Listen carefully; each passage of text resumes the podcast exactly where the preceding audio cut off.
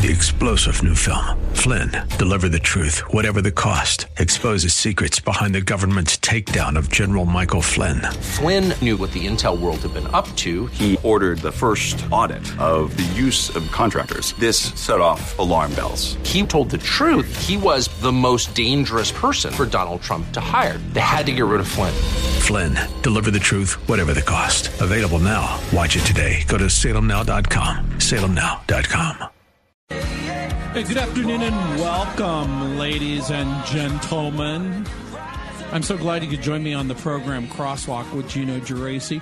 It is, of course, the program where we typically take your calls and answer your questions about the things you care the most about, questions about God and the historical Jesus. We talk about the Bible. We talk about worldviews and world religions. And of course, if you'd like to join me on the program, it's 303 873 1935. 303 873 1935. And of course, producer Jim is. Uh, by the phones to take your call. He'll ask you uh, what your question is. You know, we've sort of set aside um, Tuesdays as a kind of tough question Tuesday. So this is uh, hopefully an opportunity to explore some of the more difficult questions that people have. Now, I always have a caveat. I always have a disclaimer. The caveat and the disclaimer, hopefully, prayerfully, in all humility is I do not, I repeat, I do not know the answer to every question. I do not know the answer to every hard question. And so um, I reserve the right to not know, but I also reserve the right to be curious about your question and and think about your question and consider your question. So by all means, if you ask me a question, it doesn't necessarily mean that I am going to know the answer of um, of all the questions that we have. And there are some very, very difficult questions. And I was literally reading because I, I try to read um, Jim Denison's blog, if you will, every day. He usually has an article that he posts at ChristianHeadlines.com, but sometimes it's also found in the Denison Forum. And I was looking at today's um, blog, and he's he's bringing up some really really tough questions. 303-873-1935 303-873-1935 um, this is great. I love getting your questions. 303-873-1935. Jason, welcome to the program. Hello, can you hear me? Yeah, I can. Good. Hi, Gino. I've called Hi. you before, and thank you for clearing, clarifying some things. Uh, my question is really um, uh, about the Bible. You mentioned it before, but I can't explain it to other people how we know that it's God's inspired word and which Bible, whether the Apocrypha is part of that or the Mormon extra chapters in the Bible, or um, how do we know which Bible to to you know tell, for instance, you know, people that I'm close to that I'm trying to encourage. Well, what I guess I, I would begin by trying to um, rephrase the question or think about the question a little bit differently. And here's what I mean by that it all depends on what you mean by the Bible. What is the Bible? Now, obviously, we have a Bible and it happens to be in English and it is in a translation, but it comes from a Latin and a Greek word. So, Bible and it, it is a Latin word, but it, it's a word that means book. And it's a fitting name because the Bible is a book of several different books collected over time. And the way that I would think about it is what is it about this book that's different from every other book? How is this book different from every other book that exists? Other books exist, but this book consists of, of a number of different books, historical books, poetic books, prophetic books, biographical books, epistles. Th- these are formal letters.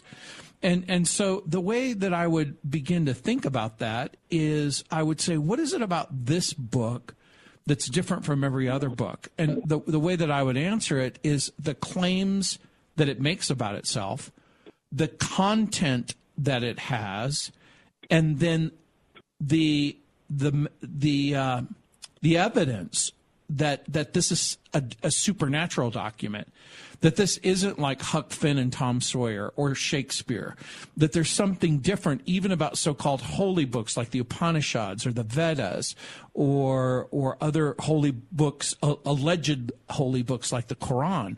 I would say, what is it about this book that makes it different from every other book? And that is, of course, it claims to be a book that comes from God. Well, the Quran makes that claim as well. Um, uh, Joseph Smith has the Book of Mormon, and they claim that their book came from God. So, how in the world, to your point, how do we know which book is which book, and and what would serve as a substantial reason to believe one over the other? Well, um, the, the the three things that I would point to are manuscripts, archaeology, and prophecy. Okay, in other words, if you look at the manuscripts of other so-called holy books, if you look at the archaeology surrounding those books, and if you look at the prophecies, one of the one thing about the Bible that's so amazing is almost one out of every three verses in this Bible has is prophetic in nature. And and so it makes a lot of statements about itself. And then I would go on and I would say other books may have said, you know, I read this book and it changed my life. I read Nietzsche and it changed my life. Or I read Shakespeare and it changed my life. But what is it about the Bible that changes people in such a substantial way that they're forever changed? How do you explain that? And so those are just some of the kind of ways that I would be thinking about it. Okay.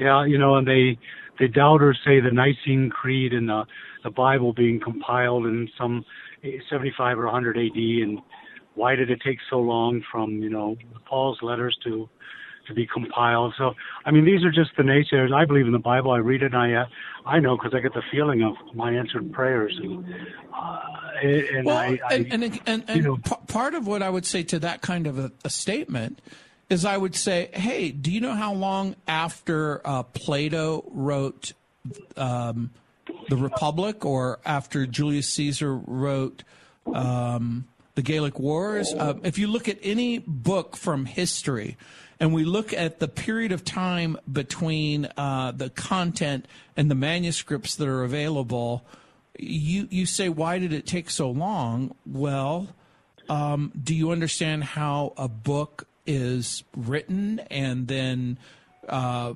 circulates and then is preserved and then and then transmitted. So I would say all of those things are really really important questions. And there are answers to all mm-hmm. of these questions, by the way. Um, people have devoted their lives to answering these questions. And I would say if you're uh-huh. really interested in about the origin and the preservation of the Bible, can I make a couple of recommendations to you? Um, about what to read in order to find out more about that. And you know what? Sure. It's an old book that's that was written when I was in college, almost you know forty over forty years ago. The evidence that demands a verdict becomes still a, a great book to help people understand and answer some of those questions that you're asking. Oh, good. Okay, good. Ready. Um, is it possible for me to ask one more question that I I've had. I, I, don't get to Denver very much, but I. Yeah, you know, just, we've only uh, got about thirty seconds. You can ask the question, but I may not have time to answer it. But unless. Okay. You... Um, if yeah, if uh, Jesus Christ was the son of Abraham through Jacob and the whole uh, line there, um, did he? Does that include Joseph or was Mary? Or since it was immaculate conception? Yeah, both. How does that lineage go? Yeah, if you hold oh. on, if you if you're capable oh. of holding on uh, yeah, hold on, okay. I'll, I'll, give you the answer. But it's fa- found in Matthew oh. and Luke in the genealogies. Oh, okay, good. Yeah, I'll wait. I'll just pull over before I go over the mountains. All right. Hey, welcome back, ladies and gentlemen. This is Gino Geraci. So glad you could join me. I've been talking with Jason. Again, I want to give out the number real quick 303 873 1935. But before we went to the break, you asked me another question um, about genealogies, and you you basically preface the question about promises to Abraham, Isaac, Jacob, Judah, David and then you ask about the genealogies of of Mary. Is that right? Yes, uh, so, so, exactly. So, is uh, Mary and Joseph both from that genealogy? The the answer is yes. In other words, the, and that's the meaning and the importance of the genealogy. In other words, in order for Jesus to be considered both the heir to the promise of David, he has to be a direct descendant of David. And so is Jesus a direct descendant of David? And and the Bible's answer is biologically yes through Mary, but also through law through Joseph. In other words, in the ancient world, a person could adopt a person and then they would be the heir to the adoption. And so, is Joseph uh, Jesus' biological father? No. Is Mary Jesus' biological mother? The answer is yes. So he is king of the Jews biologically through Mary and and legally through Joseph so, so some of the notable. So, so that's that's the reason why you have two different genealogies, and so one relates to Mary and the other relates to Joseph. But Thank in order, so yeah, yeah, in order to be the king, he has to have the king's credentials. And so imagine like in the line of succession right now, like um, King Charles, okay, um, Mary, excuse me, Elizabeth's son. Why does he get to be the king of England and nobody else gets to be the king of England? Because he has the authority biologically as the heir to the throne. And so they have a lineage succession plan, but in in the in the ancient world that was also true. I hope that helps. Yep, thank you very much. Been a long question for me. Long. Okay, you have fun, okay? All right. See you. I'm going up the mountains. All right. Mm, 303 873 1935. That's the number. And like so often, uh, Jim, on this program, when I'm answering people's questions or thinking about their questions, you know, it begs all kinds of questions, obviously, about the genealogy in the Bible and um, how do we think about Mary's lineage and how do we think about Joseph's genealogy? And then how do we even answer the question why were genealogy so important to to um, to the people of Israel? And I'm happy to to think about that and talk about that.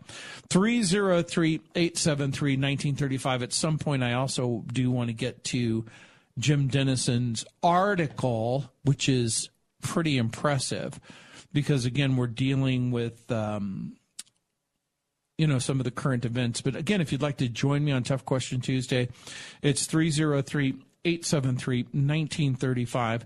Just very quickly, um, family lists and genealogies are a prominent part of different parts of the Bibles, like First and Second Chronicles and other Old Testament books. These genealogies were important to Israel. And it's also, you have to remember, the Jewish people kept very accurate, meticulous records. You'll remember in the New Testament when Paul is talking about that he is a Jew of the tribe of Benjamin, and then he put puts forth his bona fides, his his qualifications for being a Jew. So one reason family history was so important to Israel is that it provided an identity as a Jew and a partaker of the blessings of Abraham, Isaac, and Jacob. And of course, as you go down the line from a promise standpoint of Judah and David. So if a person wasn't a Jew, he or she couldn't truly be a Jewish citizen and participate in all aspects of Jewish life and culture. However, there were ways that people could be identified as a Jew throughout the Old Testament if you were a part of a Jewish household and you be, became a part of that household and you identified as part of that household. So it's not safe to say that all genetically or biologically uh, people um, are direct descendants of Abraham, Isaac, Jacob. That's just not true. But it is true that family history and tribal inheritance was based on which family you were in. And so, genealogies were important for tribal inheritance, and genealogies were important. Um, I'm I'm I'm dealing with my messenger, so I'm distracted a little bit here. But let me see if I can get back on track. Genealogies were essential to proving whether um, you could get your inheritance, but it was also important concerning the Levitical priesthood priests could only come from the tribe of Levi and the descendants of Aaron, who was the brother of Moses. If a man couldn't prove that connection, that person couldn't serve as a priest. And so a person's family history also is shown with people of significance. So imagine you are the direct descendant of somebody famous somebody in history like Benjamin Franklin or John Adams or Wyatt Earp. And so, in the same way, uh, a Jew descended from someone like Moses or Gideon was considered to be a significant blessing. And so, genealogies emphasize the importance of the family in the Jewish culture. And traditional Jewish culture emphasized marriage between a man and a woman and the man and the woman was responsible for raising children and continuing the legacy of the family. And so the Jews took seriously their responsibility to continue the line that would bring honor to the family name. And finally, the genealogies of the Jews were important in order to trace the line of the Messiah. And that was something that I sort of hinted at um, when I was talking with Jason. And I said, in order for Jesus to be the Jewish Messiah, he had to have the appropriate credentials. And so that becomes another way of determining the true Messiah from the false Messiah. And so the Old Testament made it clear that the Messiah would be from the son of David. And so records of family history were vital. Matthew and Luke both include the genealogies of Jesus in their gospels to show the connection of the Lord Jesus to his to his famous father David. So Matthew's gospel, written for Jews, traces gene- Jesus' genealogy to Abraham. Luke's gospel, which is written for the Gentiles in part, traces Jesus' genealogy all the way back to Adam. So, in order to be king, he has to be the son of David. In order to be the Messiah, as crazy as this sounds, he had to be a human being 303 873 1935. That's the number if you want to join me on the program. 303 873 1935. I'll be back. Hey, welcome back, ladies and gentlemen. This is Gino Geraci. So glad you could join me. Hey, the number's 303 873 1935. Happy to take your call. 303 873 1935 on Tough Question Tuesday. And I was talking about, uh, I haven't had a chance to talk about many of the articles that have been posted by Jim Denison at the Denison Forum over the last several days. But today's article um, that he's published both at Christian Headlines and at the Denison Forum, he talks about, um, he revisits the Hamas attack on civilians in Israel. And of course, we're looking at a month now. And I'm remembering back when we were uh, a month into the Ukraine and Russian conflict. And when the news broke, he talks about who would have guessed the horrific atrocities that would provoke such profound animosity. What was surprising to Jim Denison was that the animosity wasn't directed towards Hamas, the perpetrators, but the animosity was directed against the Jews who they wanted to kill. And so many, many people obviously don't see this conflict in terms of black and white. They don't see it in terms of, well, Hamas is the monster and Israel is the victim. Now, imagine you're living in a world where Hamas becomes the savior and the hero, and Israel's the monster. That's what he was trying to struggle with. And he talked about how Cornell University canceled all classes recently after a student was arrested. What was the student's crime? Threatening violent attacks against Jewish students on the campus. And there seems to have been an increasing police presence on campus since the threats were made. After Harvard alumni and hedge fund manager Bill Ackman, Ackman met with students and faculty last week, he described anti Semitism on campus as much worse than he realized, saying Jewish students are being bullied, physically intimidated, spit on, and in several widely disseminated videos of one such incident, physically assaulted. Just yesterday in Los Angeles, a Jewish man was beaten to death by a Hamas protester. And the Anti Defamation League has documented nearly 400% rise in anti Semitic incidents since October 7th. Now, think about that on November 7th. And as part of the escalation, it reports 54 anti Semitic incidents at American universities. Which, of course, what Jim Denison basically asked the question how do you explain this? How do you explain what he calls anti Semitism on our college campuses, which I prefer to call Jew hatred? How did this happen?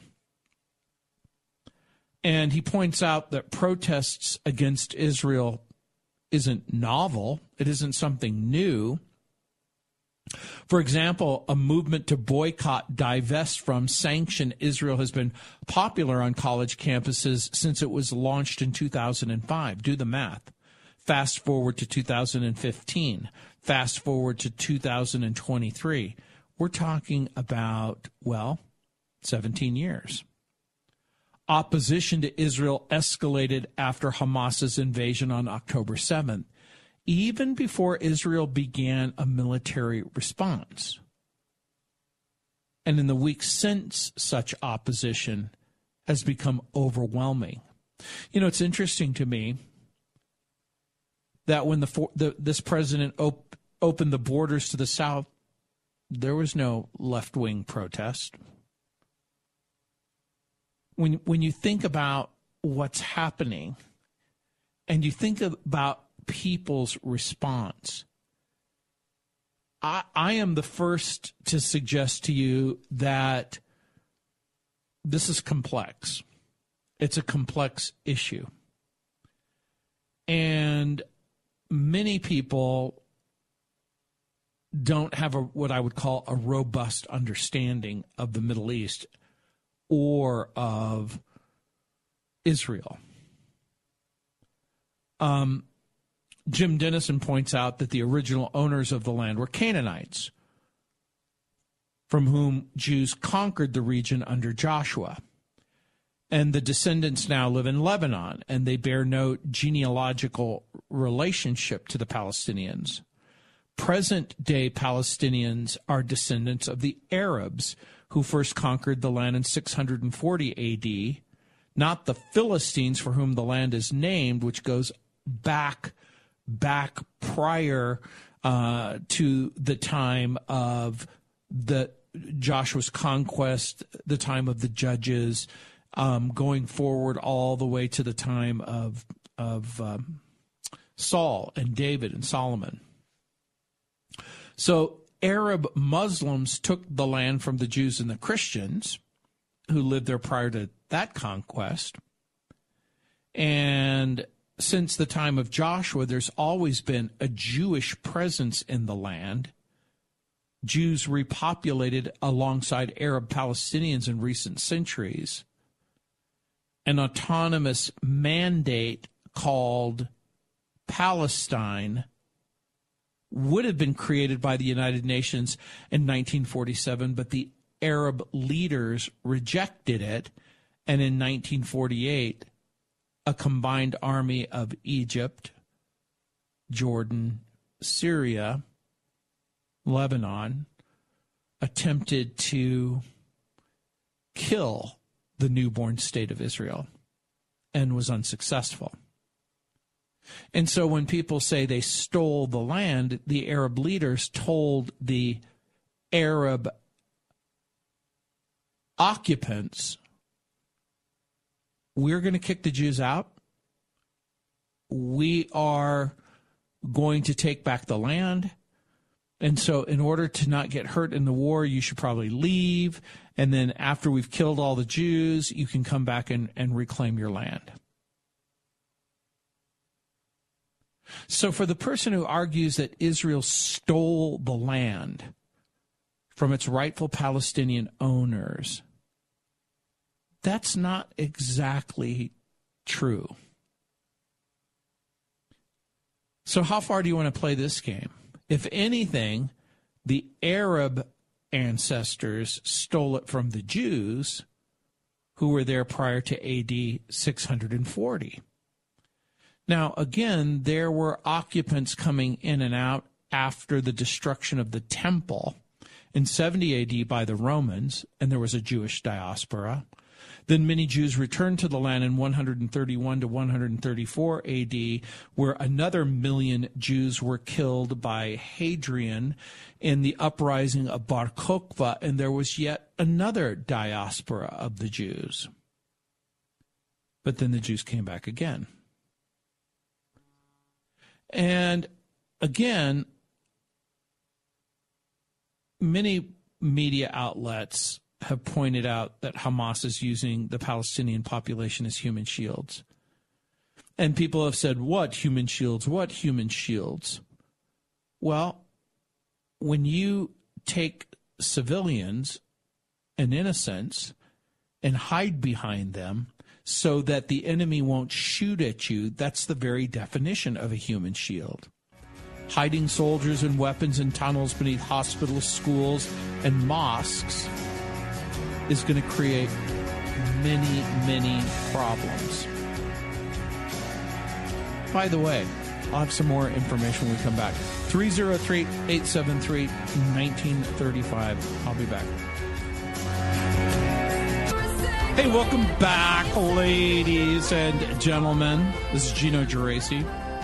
So glad you could join me on Tough Question Tuesday. The number is 303 873 1935. I've been talking a little bit about um, Jim Denison's article at ChristianHeadlines.com. And the Denison Forum, where he, the headline reads Verifying Absolute Truth Before Joining in the, the Protest, where he's trying to educate people. And he is um, letting people, giving them a little history lesson, and then trying to factor in some things. Now, I was I was talking a little bit about the terror tunnels in Gaza.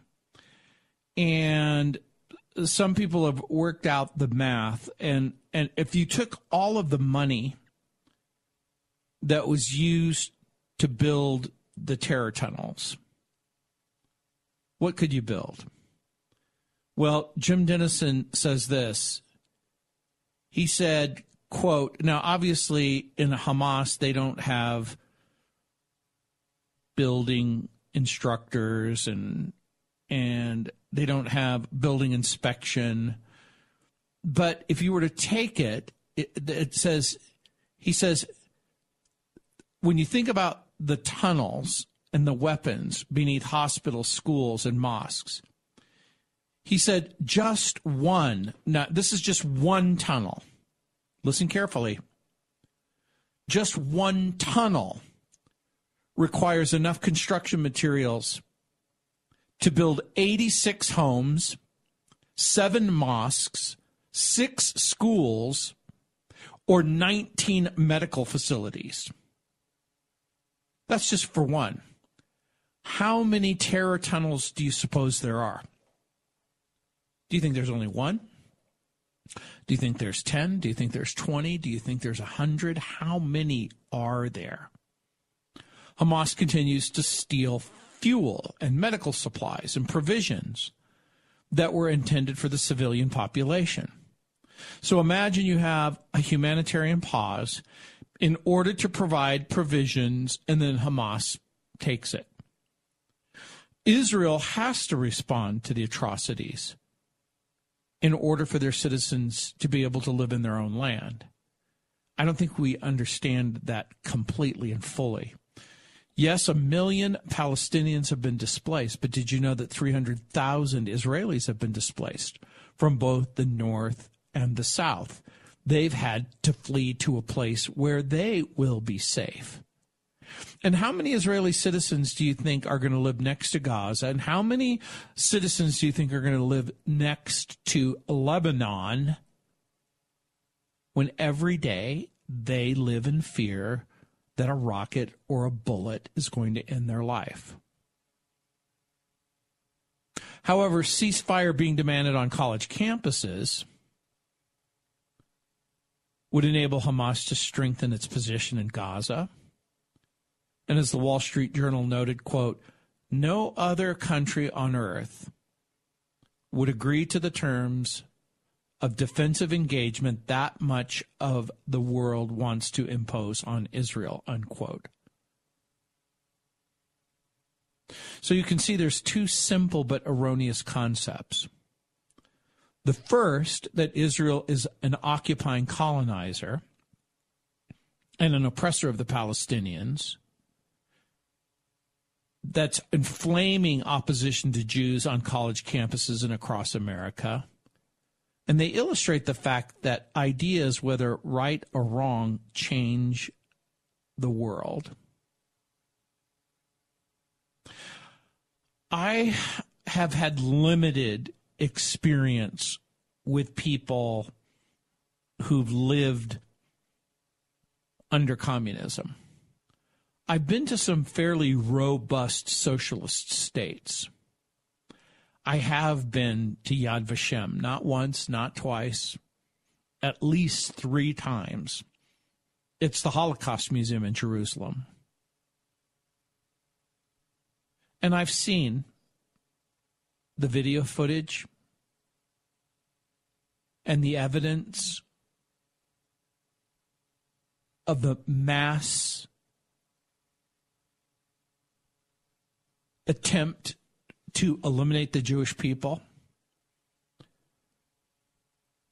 And the evidence that Hitler blamed the Jews for Germany's decline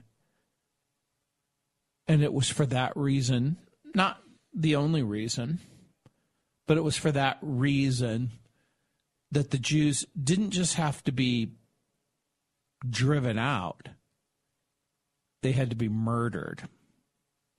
They had to be murdered. And of course, part of the problem that we have in the United States of America is woke ideology and the abandonment of absolutes and the embracing of moral relativism, which is metastasized in our culture.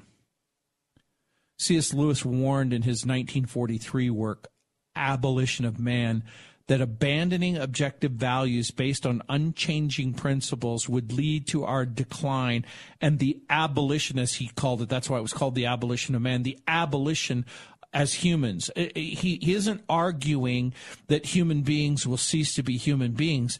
Our definition of what it means to be human would fundamentally change. So we're back to what I talked about yesterday. A survey was done where some 40% of the people in the United States of America believe that human beings are made in the image of God and did not, I repeat, did not evolve from lower life forms. There was about, I, I want to say it was close to maybe another 27% that believed that we evolved from lower life forms, but that God guided the process in what might be called theistic evolution. But there's a growing group of people who believe that human beings are the product of unguided processes over millions of years. And there are people who believe that if you believe the Bible and what the Bible says about what it means to be a human being made in the image of God, that at worst you're an idiot and at best, you're deeply, deeply deceived. So, what happens when they embrace the view that whatever it means to be human is an artificial construct? It's a social or a cultural or an ideological construct. Well, in that kind of a world, a man can be a woman and a woman can be a man. In that kind of a world, marriage can be between a man and several women, or two women, or your next door neighbor, or the football team. We're watching Lewis's prophecy come to pass each and every day. And this is why God's admonition is so urgent. These are the things that you shall do. In Zechariah 8:16 it says, this is what you should do. Speak the truth to one another. Render in your gates judgments that are true and that make for peace. That's in Zechariah chapter 8 verse 16. Said differently, we contend for the faith that was once for all delivered to the saints. This is Gino Geraci. Thanks for joining me. I'll be back in just a few. Three star general Michael J. Flynn, head of the Pentagon Intelligence Agency, knew all the government's dirty secrets. He was one of the most respected generals in the military. Flynn knew what the intel world had been up to, he understood its funding. He ordered the first audit of the use of contractors. This set off alarm bells. The explosive new documentary, Flynn, Deliver the Truth, Whatever the Cost, and covers the facts behind this scandal. Flynn told the truth. He was the most dangerous person for Donald Trump to hire. I find out the worst enemy that I'm going to face in my life is right here in America. They took my assessment and they wanted me to change it. And I was like, I'm not changing it. They had to get rid of Flynn. With in depth interviews, archival footage, and never before seen personal records of the man behind the headlines. I just felt like I was drowning. Flynn, deliver the truth, whatever the cost. Available now. Watch it today. Go to salemnow.com. Salemnow.com.